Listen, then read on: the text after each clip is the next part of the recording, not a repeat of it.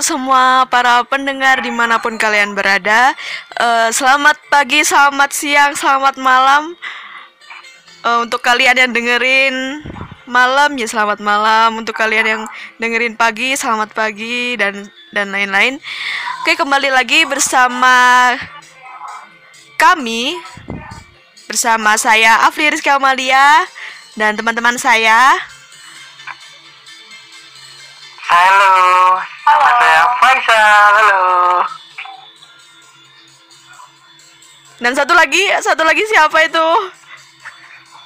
Halo, bersama lagi bersama saya Salma. Salam eh salam kenal. Apa kabar semuanya? Ya, apa kabar? Apa kabar? Eh, gimana nih kabar kalian? Kemarin aku sendirian loh, nggak ada yang nemenin. Huh. Oh, talan, talan. Oh, tuh, tuh. Kasian ya. Kasian banget sih ya. Tapi meskipun sendiri tetap seru kan Ya, pembahasannya. ya seru, seru kemarin bahas apa sih kita tentang oh secara umum ya, secara umum prasasti Saguran itu apa? Iya, Ya, ya betul sekali. Kita kemarin bahas gambaran umum apa isi dari KKN kita. Terus kita nanti juga um, bahas apa yang dihasilkan dari KKN kita itu kan. Kita kan belum ngomong sampai situ gitu. Hmm, ya Jadi, benar-benar. KKN kita itu menghasilkan apa? Buku.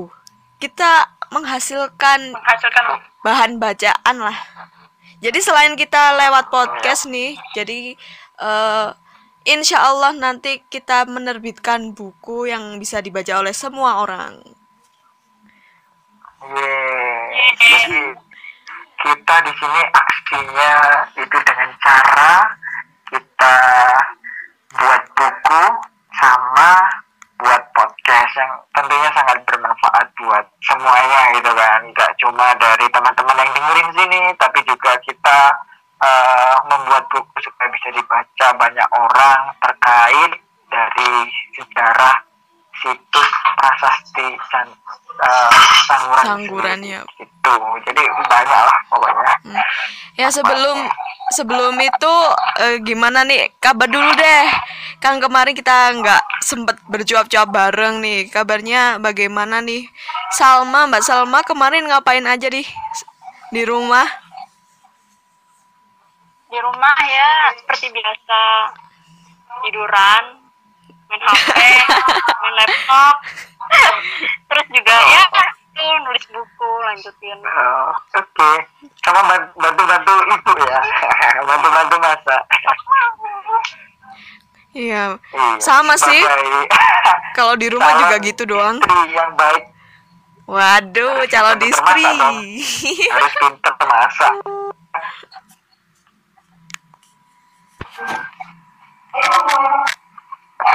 makanya dengan adanya COVID-19 ini ya para eh, apa mahasiswa mahasiswi di rumah membantu ibu kalau mahasiswi itu ya masak-masak gitu kan belajar masak supaya bisa menjadi ibu rumah tangga yang Hmm, baik ya benar-benar.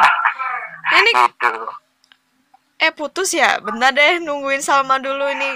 Tadi tiba-tiba putus dia. iya Eh, Terus kalau ya, kalau kamu ya, kalau kamu ngapain Sal di rumah? Salma Asal gimana Asal Mas Mas Faisal Gimana, gimana? di rumah ngapain aja nih?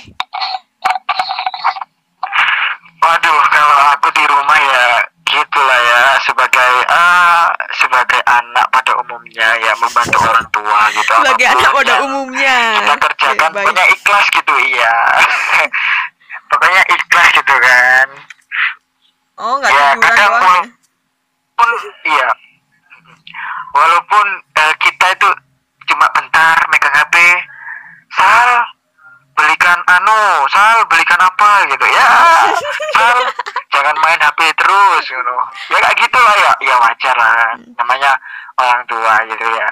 Gitu ya selain nah, ngerjain itu. kehidupan kalau di rumah. Ngerjain apa sih? Ngerjain proker hmm. kita no. Yang buku. Udah sampai mana nih ngerjainnya? Masih tahap uh, masih tahap awal sih ya. Proses kreatif dia masih masih ada dalam benak atau pikiran masih belum dituangkan di secari kertas atau diketik lah.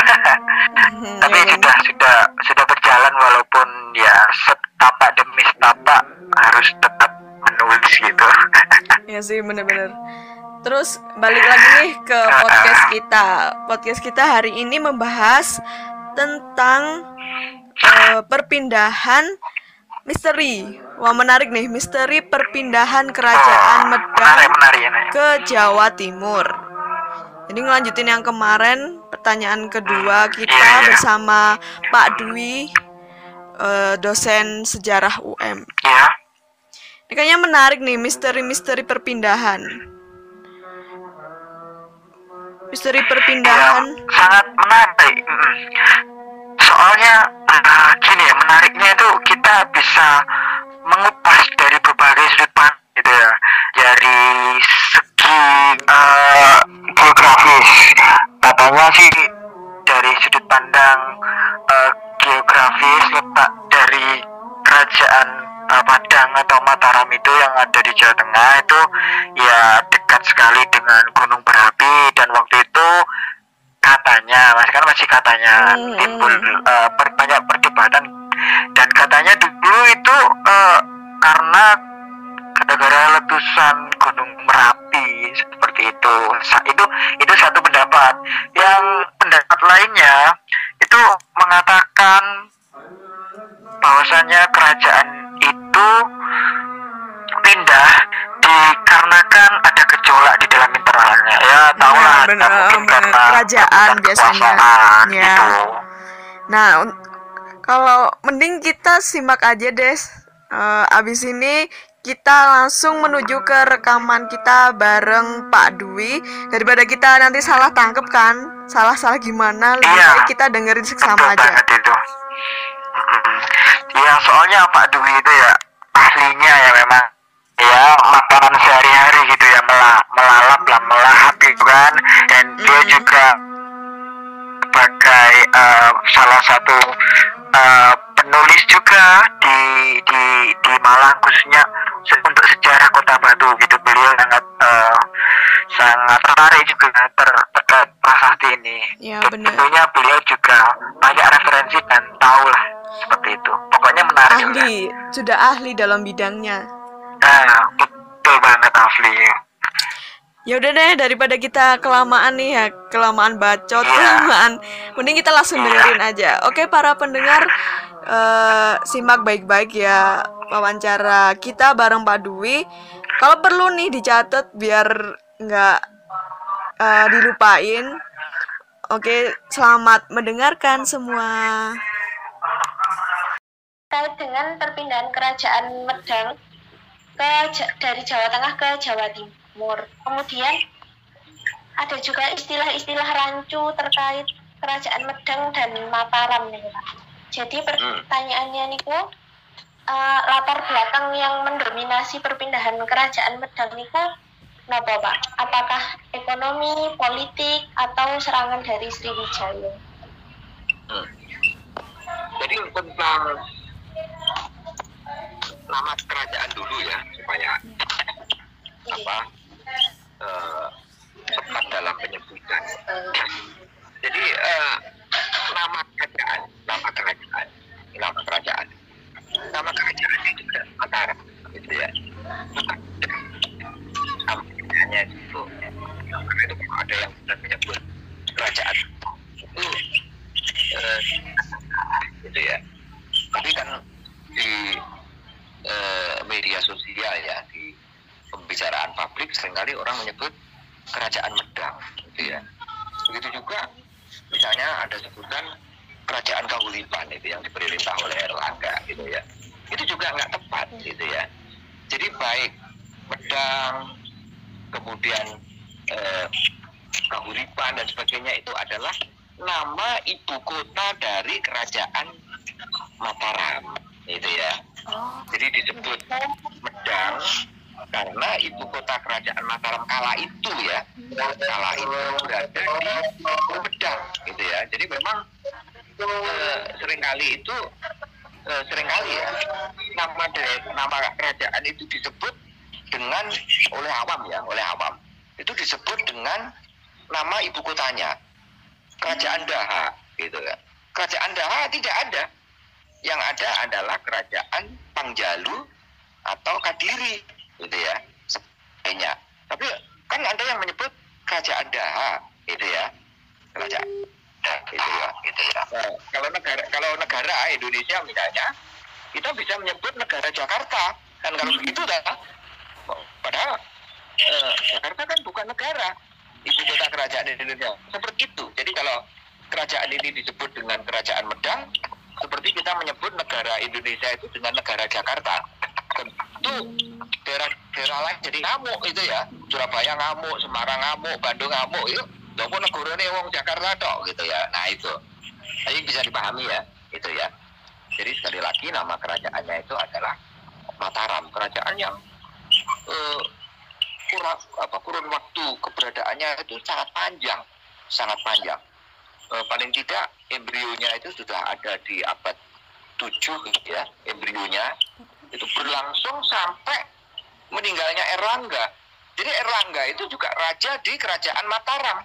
Bukan di kerajaan di, bukan di kerajaan Kahuripan itu ya sampai tahun 1049 jadi panjang gitu ya. Jadi eh, bisa kita hitung ya ada kurang lebih tiga setengah abad ya kerajaan ini ya. Nah selama tiga setengah abad itu ibu kota kerajaan Mataram itu berpindah-pindah dari satu tempat ke tempat lain Medang itu salah satu tempat di mana ibu kota kerajaan Mataram pernah berada gitu ya pernah berada jadi eh, jadi pada sekitar eh, tahun apa itu 900-an itu ibu kotanya ada di eh, Medang. Lokasi Medang itu di Pokpitu gitu ya. Jadi I Medang Ripok Pitu gitu ya. Jadi ada kata I Medang. Berarti di Medang. Jadi eh, bumi Mataram ya. Jadi jelas di situ disebut bumi Mataram. Jadi nama eh, wilayah kerajaan itu adalah Mataram, bumi ya, bumi Mataram. Jadi eh, wi- eh, wilayah kerajaan yang eh, bernama Mataram, Ri ya, eh, I Medang yang lokasi ibu kotanya di Medang dan Medang itu berada di tempat yang bernama Popitu, Ri Popitu. Itu ada di daerah Kedu Selatan itu di daerah sekarang masuk sekitar daerah sekitar Purworejo itu ya. Purworejo di antara Purworejo Bagelen itu ya. Nah di, di sekitar sana itu ya. Nah eh, jadi sebelum dipindahkan ke Jawa Timur eh, tepat pemindahannya itu tahun 929 oleh Pusendok ya oleh Pusendok nanti prasasti Sangguran itu juga terkait dengan Pusendok ini ya nih eh, pemindahan ibu kota eh, Mataram dari wilayah Jawa Tengah yaitu di Popitu itu di Medang yang lokasinya di Popitu ke ke wilayah Jawa Timur yaitu di Tamluang itu ya di Tam di Tamwang ya di Tam di Tamwang itu ya di Tamwang itu. Tam- nanti saya bicarakan di mana lokasi Tamwang itu. Eh, Tamwang itu lokasinya ada di Jawa Timur di Malang Raya ya di Malang Raya. Jadi perpindahan dari wilayah katakanlah sekitar Bagelen di Jawa Tengah ke Malang Raya tahun 929 di masa pemerintahan Bu Sendok itu eh, eh, itu eh, merupakan yang kemudian disebut dengan perpindahan pusat pemerintahan Mataram itu eh, momentumnya eh, apa itu eh, tonggak waktunya itu 929 Masehi di era pemerintahan Sindok. Prasasti Sangguran itu angka tahunnya setahun sebelum relokasi itu. Relokasi kan 929 ya. Nah, angka tahun atau tarikh di dalam Prasasti Sindok itu adalah 928. Tepatnya 2 Agustus 928 ya. 2 Agustus eh, 928 kalau tahun sakanya 850 saka. Jadi eh, hanya setahun sebelum ini. Jadi eh, eh, semacam eh, kalau hari itu semacam Hamin satu gitu. Kalau TH gitu ya. Tahun itu disingkat TH ini TH min satu gitu ya. TH min satu TH-nya kan 929 ini TH min satu. Jadi betul-betul menjelang ya betul-betul menjelang. Ini ini ini menjadi eh, hal penting yang perlu dicermati kalau kita lihat eh, kurun waktunya ya karena menjelang perpindahan ini. Nah, eh, ini ya, jadi eh, sekali lagi eh, yang tepat kita gunakan itu adalah eh, apa kerajaan Mataram ya. Dan ketika prasasti ini dikeluarkan, prasasti ini dikeluarkan tahun 929, eh, boleh jadi ibu kotanya masih di Medang ya, masih di Medang. Atau boleh jadi juga, boleh jadi juga. Ini masih hipotesis ketika itu sudah ada transisi pemindahan. Jadi eh, apa itu eh, formalnya ya secara legal formal pemindahannya memang belum legal formal pemindahan itu 929 tapi sudah ada eh, masa transisi kalau seperti eh, new normal baru itu ya No- atau kenormalan baru atau new normal ini ini ini transisi. Jadi ada kemungkinan ketika prasasti itu ditulis Mataram sudah tidak lagi ber, beribu kota di Jawa Tengah. Sudah ber, beribu kota menurut saya sudah di Malang. Tapi masih belum di Tamplang ya. Eh, tapi sudah di Malang di bantaran di sebelah utara Berantas ya. Di sebelah utara Berantas itu ya. Eh, dalam kurun waktu dua tahun itu ada masa transisi itu ya. Jadi eh, sudah direlokasi gitu. Tapi belum legal formal. Legal formalnya baru eh, 929 karena di masa pemerintahan Wawa itu eh, sebelum Sendok itu kan Raja Wawa Wawa itu Raja Wawa atau Bawa ya. Raja Wawa atau Raja Bawa itu adalah mertuanya Sendok. Mertuanya. Mertuanya. Karena anak perempuan Raja Wawa atau Bawa itu dinikahi yang bernama Ukebi ya. Ukebi itu Ukebi ya itu bukan nggak ada hubungannya dengan kebu gitu ya. Kalau kebi ya kebu itu itu ya bukan itu ya. Ukebi itu adalah anaknya Bawa dan itu menjadi parameswari ya. ya kalau di dalam prasasti Cunggrang itu disebut Bukebi itu sebagai Ari Parameswari jadi dia adalah Ari adik ya jadi kalau suami menyebut istri itu kan dengan menggunakan sebutan adik ya misalnya "A- anu ayo dek nah gitu ya. Jadi dulu sama.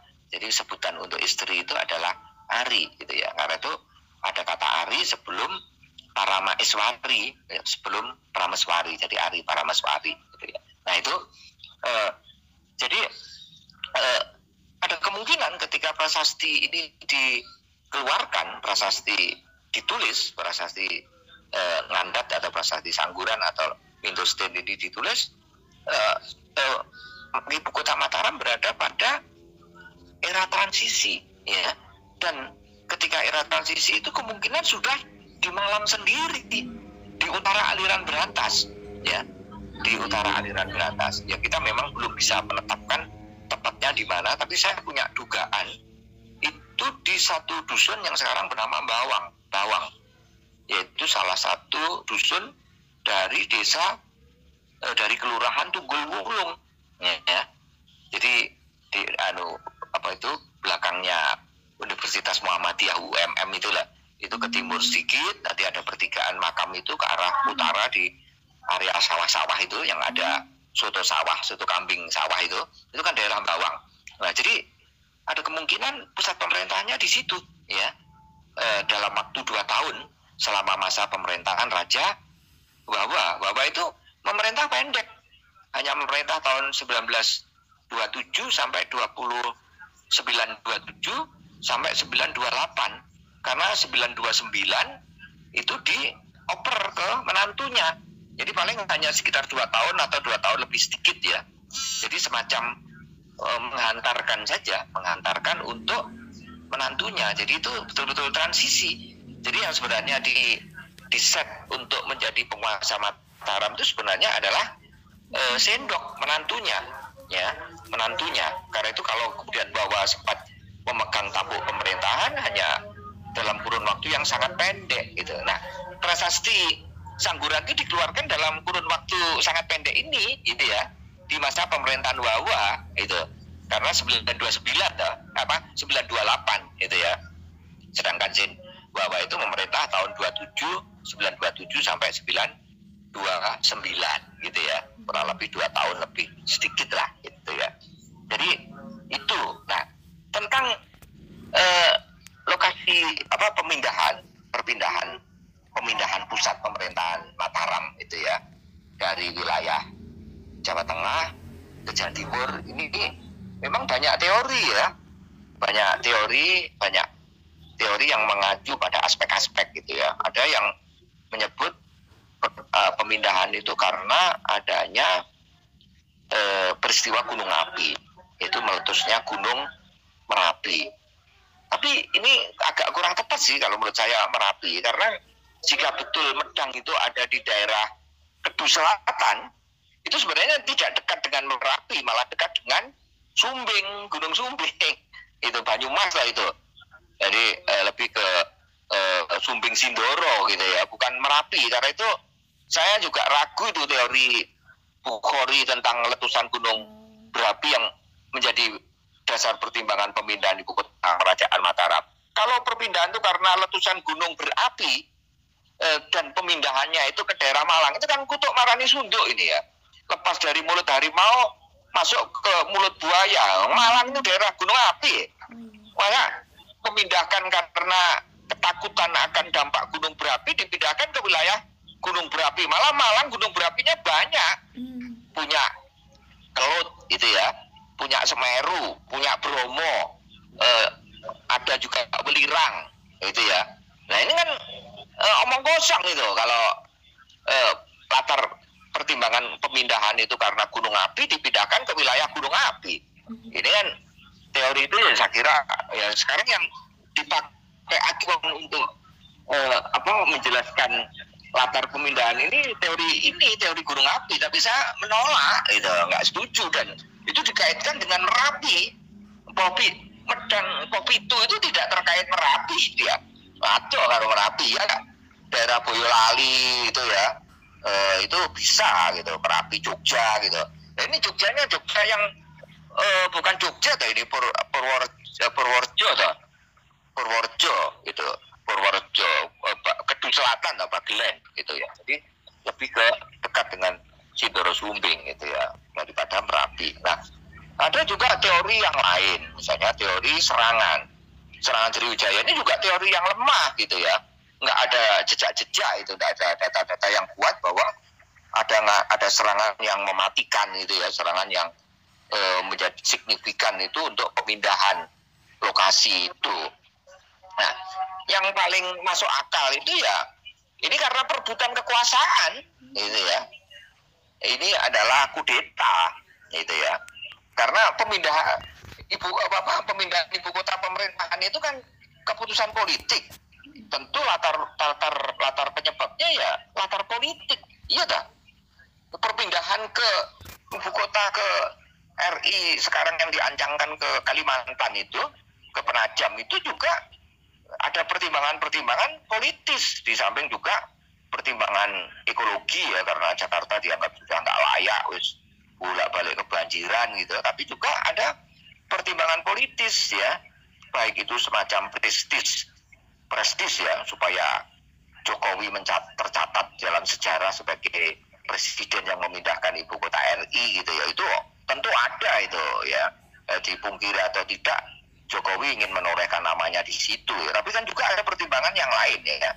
Eh, eh, dari kelompok pertimbangan-pertimbangan politik terutama dari kelompok PDIP dan kroni-kroninya gitu ya termasuk orang-orang suksesnya Jokowi tapi juga ada pertimbangan integrasi Nusantara. Karena Jakarta itu terlalu minggirnya ngulon iya dah.